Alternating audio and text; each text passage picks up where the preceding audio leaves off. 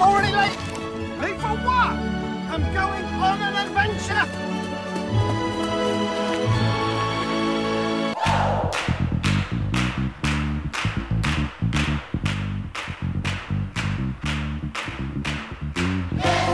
All right. What's the big brouhaha? You want answers? I think I'm entitled. You can't handle the truth. Following program is closed captioned for the thinking impaired. Welcome to the beautiful campus of LCMSU, everyone. Who are you? I am the Chancellor, Yeah, baby. Pastor Marcus Zill. I'm gonna get jump on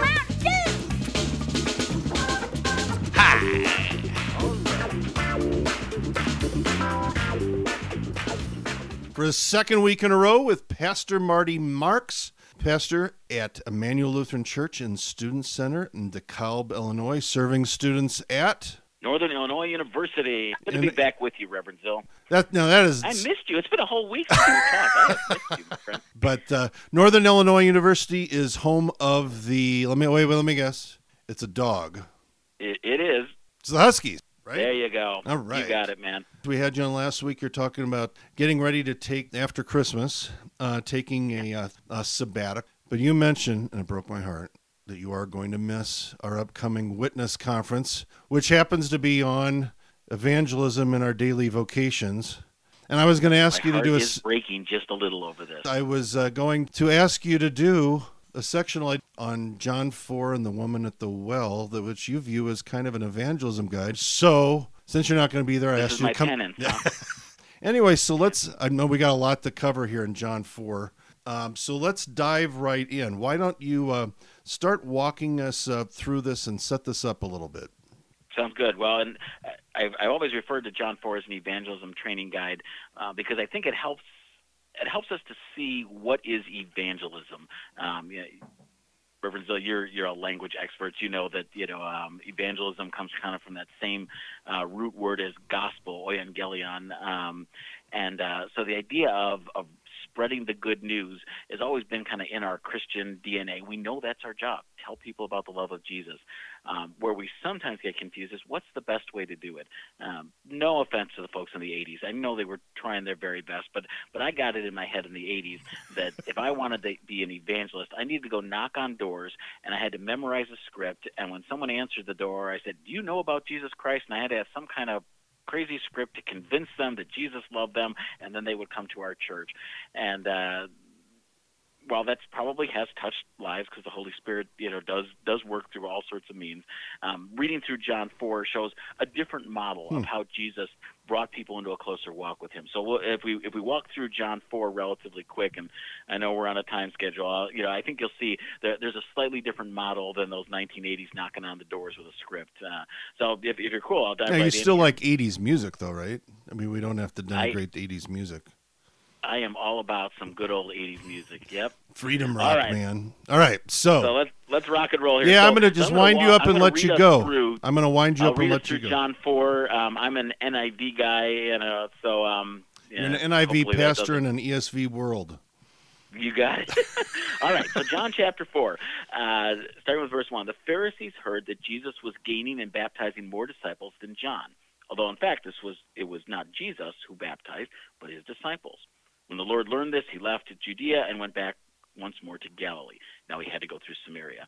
Um, so what starts it all off is the the Pharisees, leaders of the church, as he's in Judea, he's in the vicinity of Jerusalem. You know, he's not actually in in the capital city there. That's you know the the heart of Judaism, but he's he's kind of in the where the leaders are still out walking around seeing him, and they're hearing that he's baptizing more people than John. Of course. John, the guy who wrote the book here, is not the John he's referring to. We're referring to John the Baptist. Sure. Um, No, what? What? all right. Okay, why? Yeah, uh, why? Why wasn't Jesus? I mean, does it ever ponder why? Why does Jesus not do the baptisms himself? Why don't we? Fun- have, funny you would ask that. I, and I think this is hugely important to understanding both evangelism and and how Jesus works back then and still today. Um, John tells us, and John the gospel writer here, that Jesus didn't do the baptisms. He utilized his followers, those who were his disciples, to reach out to others to bring others into the fold. Um, and so he set that model when he walked on the earth. And that model's still in place today. How does he bring folks into an, uh, a knowledge of him? Yes, it's his word and the Holy Spirit. I don't, you know, in any way deny that that teaching but none of us really come into contact with the Word and the Holy Spirit unless somebody delivers that message. And so he uses people who follow him to be the delivery system to, to bring that message to others. He did it when he was walking on the earth, and he continues to do it 2,000 years later.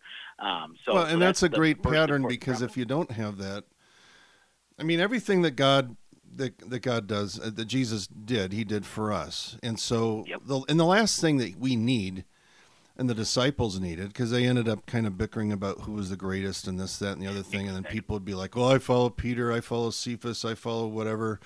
You know, just imagine if it's like, well, okay, you were baptized by Pastor Marty Marks, but I was baptized by Jesus. exactly Jesus Yep. is already You know, in the I- I baptism. on Jesus right. is in every baptism. But the point is, is that he sends he sends out uh, his ambassadors to do that work for him. Kind of like I always think about. Uh, and I know I said I'd be quiet and just wind you up and let you go, but Naaman in the Book of Kings, when the prophet and Elijah and Elijah's there, and he doesn't even go out to meet um, to meet the guy. He just sends him with the word. Well, that's what Jesus does here. Is he sends Right, out buddy others. Gehazi didn't like that, didn't think it was good enough, and that got him in all sorts of trouble. But yeah, Anyway, so that's right, so- interesting. it's always a question that comes up about baptism. But hey, back to the text. Yeah. So yeah, so so as the text continues, we're going to see how that plays out in some you know people you wouldn't normally expect to be evangelists. Um, so he had to go through the region of Samaria. Um, so he came to town Samaria called Sychar. Quick, quick, you know, thought on on Samaritans. Um, now I'm sure many of our listeners are good biblical scholars. They they wouldn't have fallen for this. We may have a lot of Samaritans listening today because it is a worldwide Well, radio program broadcast. You know, I, I heard there's about 14 left. Uh, you know, they, they've actually done demographic studies. I think there's 14 actual Samaritans left in the world. But if they're all listening, shout out to you, folks. Um, so anyway, so Samaritans in, in those days, um, you know, we, we today think, oh, they must be good because there's the Good Samaritan parable, and, and everyone's kind of Sure. just knows that phrase.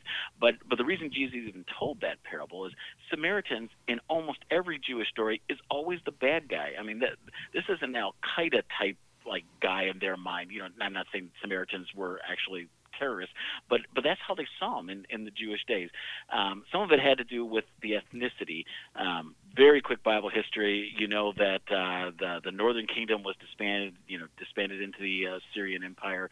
Uh, the Southern Kingdom is carried off into captivity in Babylon. But the people who were carried off into captivity in Babylon were the, the nobility, the tradesmen, the people who had useful skills that Babylon wanted as slaves they left behind a lot of the, the commoners. Well, in the disarray after the the captivity, the folks who were left behind intermarried with folks of, of other ethnicities. Um, they they still worshipped Yahweh, but they went about it in some other ways, and maybe had some some uh, heretical practices uh, kind of mixed in there. Well, the people of Israel come back a hundred years later, and it takes them a good long time to get things rebuilt again. You can read that in Ezra and Nehemiah. Um, but as they get the it rebuilt, now you've got you know a couple hundred years. Uh, Five, six generations of folks who have Jewish roots but are intermarried, have lost all the practices, and uh, you know, and and that's the Samaritans. Now we're several hundred years after that, and the Jews are in power, and the Jews say, you know, yeah, you guys are, are like us, but you are not like us. Um, and yet we still see that in our world. You want you want to get a Democrat really mad, you only have to say one word. Republican. You want to get a Republican really mad? You say the word Democrat. You know, and at the end of the day, are we all Americans who, who love what this country stands for, and yet we can get the maddest at the people closest to us? And that's really what was happening with the hmm. Samaritans and the Jews. There, there was a common root, and there were some some significant theological differences. At the same time, they, they were they were closely knit in their their love of God, or, or but yet they had fights. There were people killing each other. There were some terrorist acts that happened. So Jesus has to go through Samaria. Um, so anyone hearing this story is like, all right, he's going in, into where the bad guys are. There, you know, now you just kind of survive. A good Jewish rabbi wouldn't want to be anywhere near, or uh, you know, get unclean by touching someone there. So that makes some sense of what comes next. All right. So as he's traveling there, they go to the town of Sychar. Um, uh, they find a plot of ground where Jacob, one of the patriarchs, you know, remember Abraham, Isaac, Jacob, Mhm. father of the tribes of Israel, um, had given to his son Joseph. Jacob's well was there, and Jesus, tired as he was from the journey, sat down by the well. It was about the sixth hour.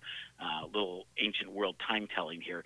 Um, six hours is about noon. They started the clock at 6 a.m. when the sun came up. A little closer to the equator there, so you know days were approximately you know 12 hours of daylight, 12 hours of night, and not exactly, but but that's kind of how they thought of it. So you know, so they start the clock at 6 a.m. So the sixth hour is noon. Um, it's hot. It's uh, you know Jesus kind of plunked down by the well. It's outside the village, and uh, you know I don't picture the well being like you you have, see in the pictures with the the little stones and there's a little house thing on top and a crank where you can make the bucket come up. Yeah. Um, there were probably some rocks around it because you didn't want animals to fall in like a natural spring kind of a get up. Yeah. Yeah, and but but there, there was no mechanism for getting water out of this hole that, that Sure. Jacob had dug. So so Jesus plunks down, and, and let's see what happens next. The the disciples head in to, to get food, but uh, so Jesus is sitting by himself. When a Samaritan woman comes there to draw water, Jesus says, "Will you give me a drink?" His disciples had gone into town to buy food. Should set some alarm bells off. Um, why is this woman coming out at noon? If you know anything about desert life, which I I don't really, but uh, I um, do. if it were, if it were, I if it live were in the me, Yeah, you, you know about it. how, how often do you go out and do your most strenuous labor at noon, my friend, in Arizona? Uh, that's usually when I'm not doing strenuous. I mean, I mean, that's yeah. when you're inside with the air conditioning, like they would have You're been. Sabbathing. Got it. so, so, so something's up with this woman coming out at noon um, to to get water, and, and and we'll learn a little more about her. But but usually when someone's doing something difficult on purpose, there's a reason behind it, and she's probably avoiding people. Most most folks would probably go get their water, you know, just before sunup, you know, 5 a.m., maybe in the evening, but but not at the heat of the day. That this is intentionally to, to not run into people. So here comes this woman. Jesus says in a polite way, "Will you give me some water?" Um, he doesn't look down on her. He doesn't, you know, think anything of her. But but he asks, "Will you give me water?" Because he has no mechanism for getting water out of the well. Samaritan woman says to him, You are a Jew, and I am a Samaritan woman. How can you ask me for a drink? And John goes out of his way in, in the gospel there to tell us, For Jews do not associate with Samaritans. And, you know, they, they were these half breeds. You know, they, they were looked down on and hated. Both sides hated each other, but the Jews were in the power position. So, Sure. um, so she's trying to avoid people, and here he is Yeah. asking her for an act of kindness.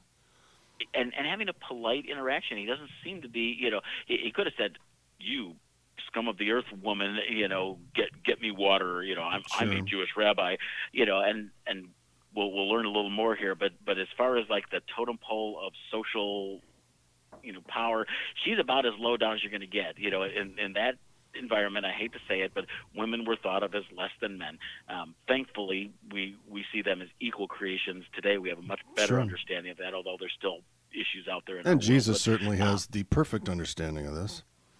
He, he does so um so, so Just so you know, we woman got about 10 a- minutes left here, Marty. So we all I'll, crank- I'll I'll go quick so the her up. Samaritan woman Samaritan woman um you know uh is a is a Samaritan that puts her down the totem pole. She's a woman, puts her down the totem pole. Uh, she's avoiding people, so maybe she's even like less than the average Samaritan woman. Jesus treats her as an equal and begins talking with her. Um, so, so Jesus answers her: If you knew the gift of God and who it was that asked you for a drink, you would have asked him, and he would have given you living water.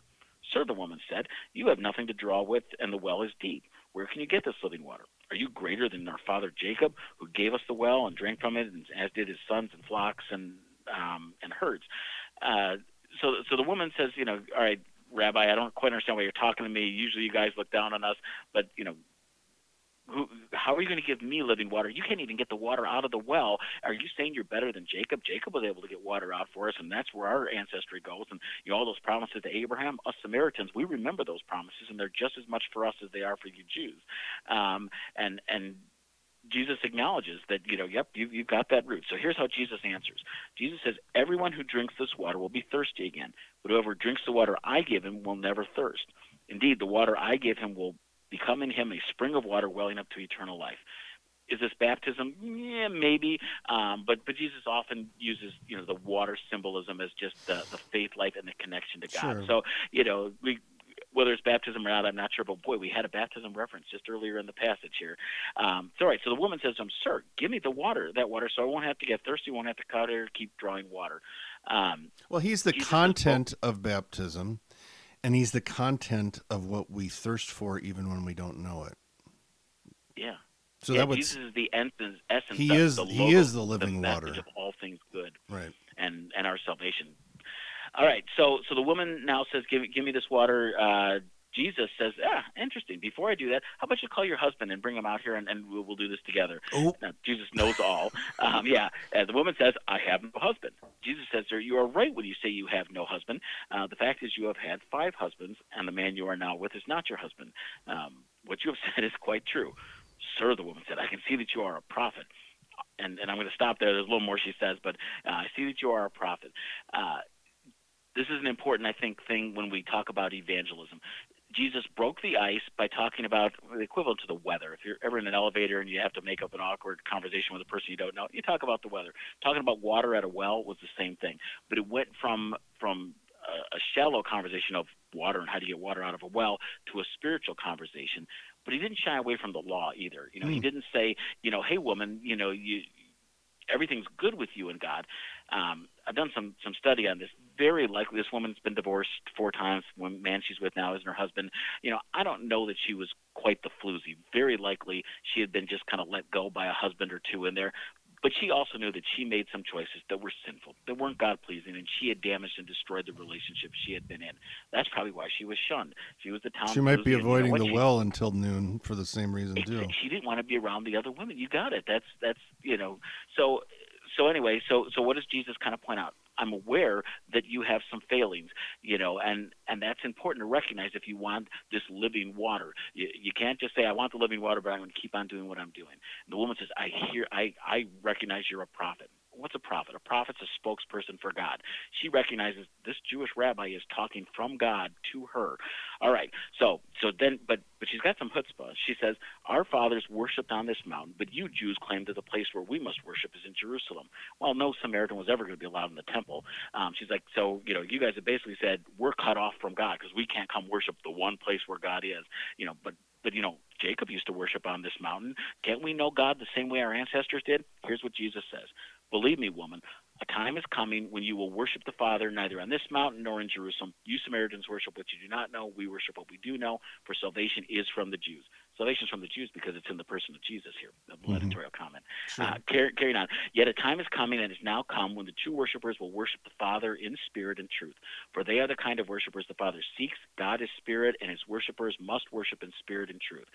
So, what, what does he open the door for? You don't have to worship in the temple. If you love the Lord your God with all your heart, soul, and mind, there's a commandment in there, um, you will have a connection with him. So the woman says, I know that the Messiah called Christ is coming. When he comes, he will explain everything to us. All right. The Jews have been waiting for the Messiah. The Samaritans have been waiting for the Messiah. We're in John 4. We're at the beginning of John's gospel here.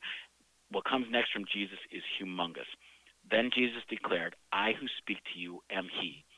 First person he reveals himself as the Messiah to is somebody on the social totem pole at the very bottom of the, the rank.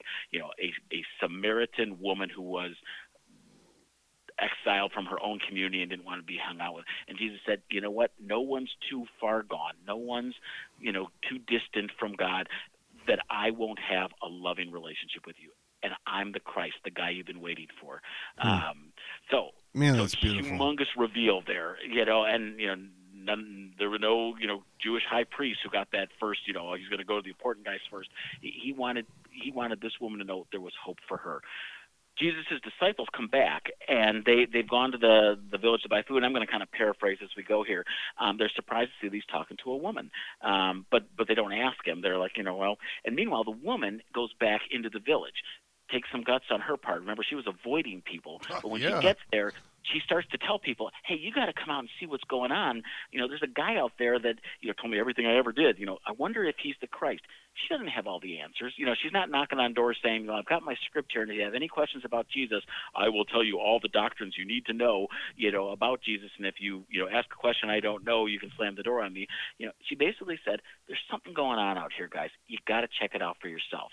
Meanwhile, Jesus gives a little speech to his disciples about the harvest, uh, about the sower and the reaper, you know, rejoicing together. This isn't farming advice. This is symbolic talk about evangelism, about reaching out and bringing people into God's kingdom. So it's a metaphor. Um, and I kind of, you know, so so as he's giving them this speech, you know, they are they the ones who who were the sowers in some ways, in some ways they're also the reapers. Though, you know, the, these Samaritan villagers are going to come out to, to check out Jesus because of the woman's testimony. But not every one of them is going to get their instantaneous one-on-one with Jesus to check him out for himself. They're going to start talking to his disciples. They're going to say, you know, hey, why are you guys following him out? First of all, you're all Jews. Why are you even talking to us? I thought Yeah. we hate you guys. You guys hate us. It's like, well, we follow Jesus because he is the way, and there, there's something about him that's just caused us to, to follow him. We know he's he's the one who connects us to God. To which you know Samaritans now having those conversations, they say, well, let's check this out for ourselves. So what what gets really great is is towards the end here. So I'm kind of jumping to verse. Uh, 39 here. Many of the Samaritans from the town believed in him because of the woman's testimony. That, that she said, Whatever, uh, he told me everything I ever did. So when the Samaritans came to him, they urged him to stay with them, and he stayed two days. And because of his words, many more became believers. They said to the woman, We no longer believe just because of what you said. We now have heard for ourselves, and we know that this man really is the Savior of the world. So, what was the woman's evangelism plan? Not that she knew all the answers, but she said, You know, this man's made a difference in my life. In just those few minutes, she said, Come check it out for yourself.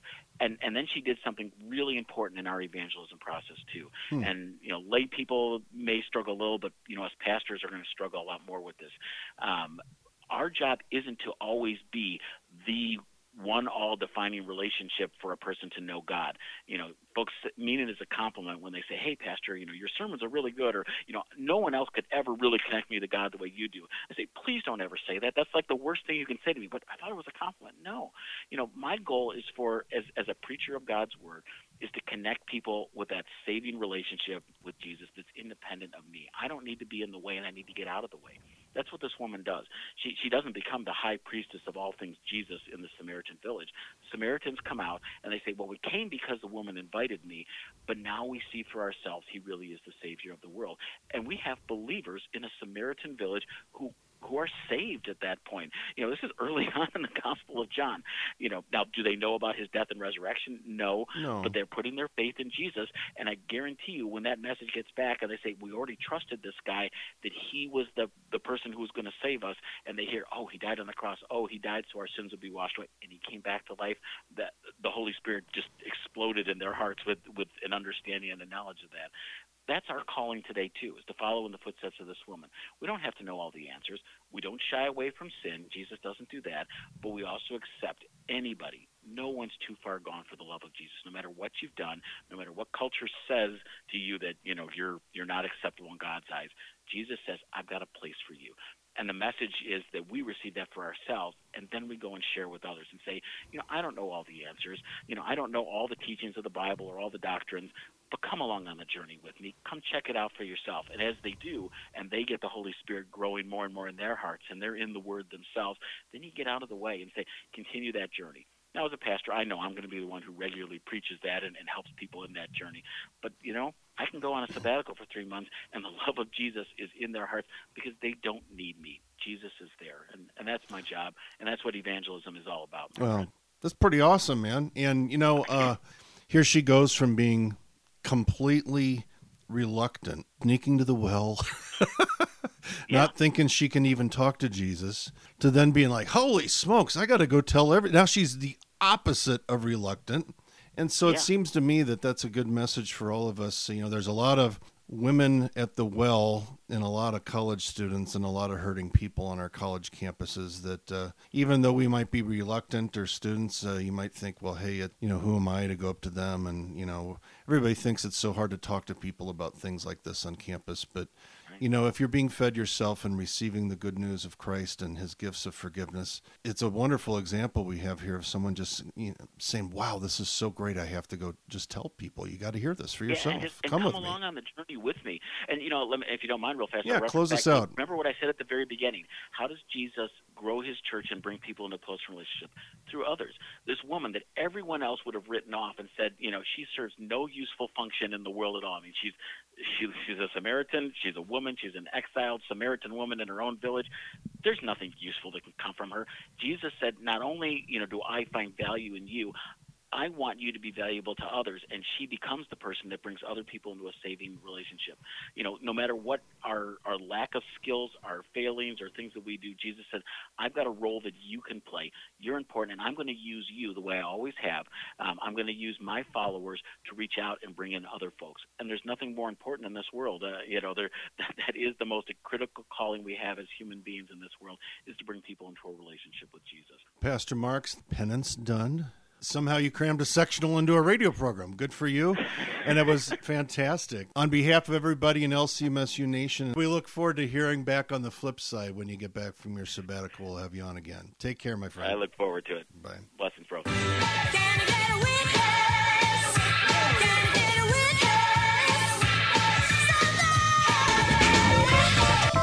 Well, that's all we have time for here today in the Student Union.